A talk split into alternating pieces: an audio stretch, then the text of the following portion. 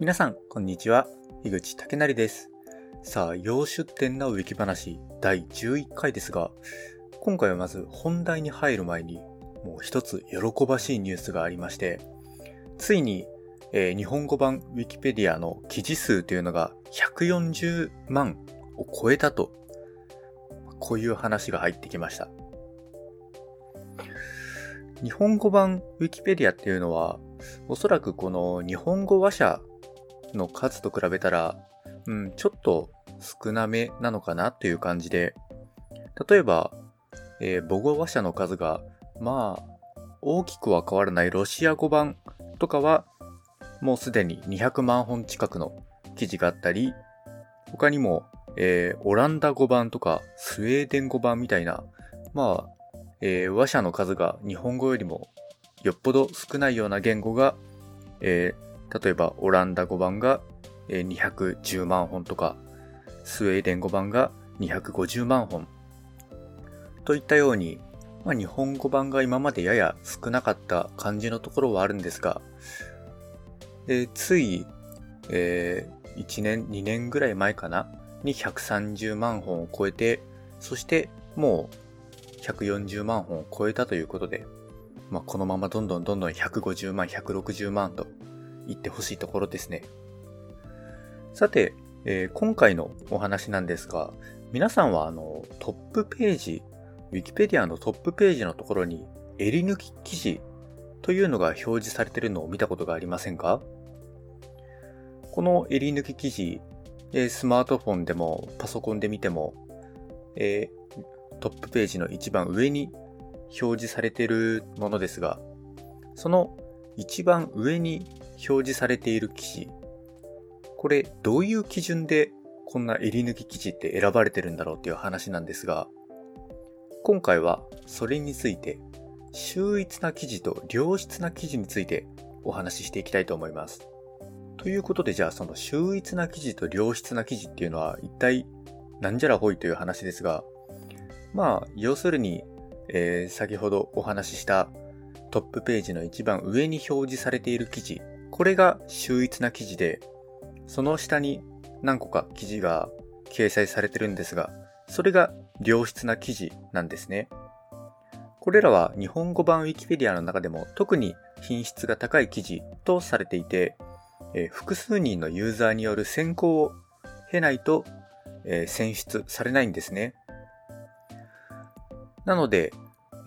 ついこの間140万本を超えた日本語版ウィキペディアの記事の中でも、良質な記事というのが、今のところ2044本しかなくて、秀逸な記事となると99本しかないんですね。なので、良質な記事の方が、パーセンテージで言うと 0.15%、 そして秀逸な記事の方は 0.007% となってるんです。これを他の言語版とかと比べてみると、例えば英語版というのは良質な記事の割合が 0.57%、 そして秀逸な記事の割合が 0.09% となっています。割合といっても英語版の方は日本語版よりも大きいですが、これもやはり編集者の数とかが関わってきてるんでしょうね。さて、じゃあ良質な記事と秀逸な記事は一体何が違うんだという話なんですが、簡単に言ってしまえば、秀逸な記事というのが最も品質が高い記事とされていて、そして良質な記事というのはあと少しで秀逸な記事に届きそうな記事となっています。例えば良質な記事というのは、記述のすべてに出典をつけるとか、ある程度詳しく書くとか、そういったことができていれば基本的には選出されるんです。なので良質な記事というのは分野も幅広いですし、読んでてクスッと笑えるような面白い記事もあったり、そしてこんな記事が選出されていたんだっていう意外な記事もあったりするんです。例えば最近選出されたものでいうと、配膳ロボットっていう記事が良質な記事に選出されました。これ配膳ロボットってあれですね、ファミレスとかに行ったらある料理を運んでくれる、なんか猫ちゃんの顔をしたような、そういうロボットですね。他にも最近の例で言うと、キャベツウニっていう、これインターネットでちょっと前に話題になりましたけど、キャベツを食べるウニですね。あとはミラノフードリア、サイゼリアの定番料理ですが、こういったもう良質な記事どころか、ウィキペディアにこれあったんだっていうレベルの記事でも良質な記事に選出されていたりするんです。一方で秀逸な記事というのは、良質な記事と比べるとやはりより高い品質のものが要求されるんです。記述のすべてに出典がついてるというのは当たり前で、もう内容もかなり充実していないと、これが選ばれないんですね。なのでどうしてもちょっとお堅い記事というか、そういうのが今のところ多くなってるんです。例えば、近年選出された例で言うと、第3次ポエニ戦争という記事だったり、これは紀元前とかの、ローマとカルタゴの戦争ですね。世界史を高校でやった方ならなんとなく聞き覚えがあるかもしれません。あとは抗生物質ですね。抗生物質、これは一体何なんだと言われても私もよくわかんないんですが、こういうのが、秀逸な記事に選出されていて、良質な記事と比べるとかなり内容が充実していて読み応えのある記事となっています。ただ秀逸な記事というのは決してお堅い記事ばかりじゃなくて、例えばサカナクションというロックバンドがいますよね。そのサカナクションのアルバム、839.194 読み方が合ってるか分かりませんが、こういう音楽の記事だったり、他にも男の子という、子は娘と書いて子ですね。これはインターネットスラングですが、こういったものが選出されていたりと、決してお堅いものだけではないポップカルチャーなんかも、秀逸な記事は選ばれてるんですが、やはりこういう秀逸な記事というのは、もうとても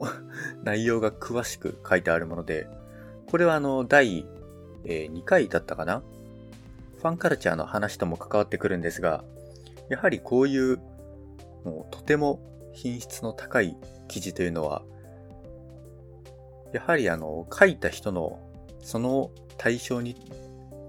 対するなんか愛みたいなものが感じられて、読んでてとても楽しいものが多いです。さあ、そしてこの、良質な記事だったり秀逸な記事というのが、もうこれがもう増えれば増えるほどいいと思ってるんですよね。というのが、やはりこの良質な記事とか秀逸な記事というのは、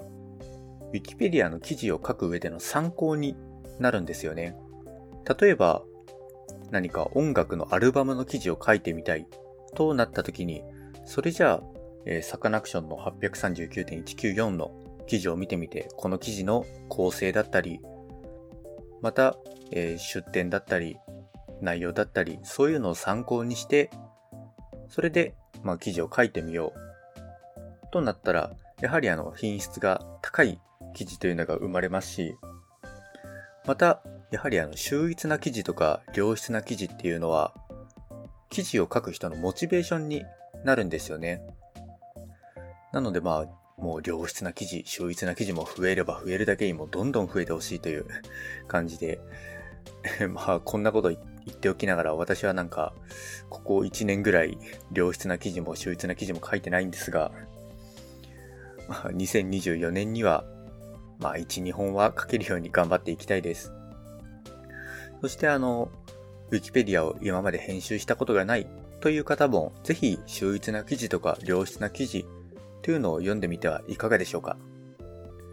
というところで、今回はここまでとなります。来週の更新は例によって、大学の期末講座などと被っているので、お休みをさせていただきます。ということで、要出典なウィキ話では随時お便りを募集しています。Twitter や概要欄にあるフォームからどしどしお便りをお送りいただけたら幸いです。ということで、再来週お会いしましょう。ありがとうございました。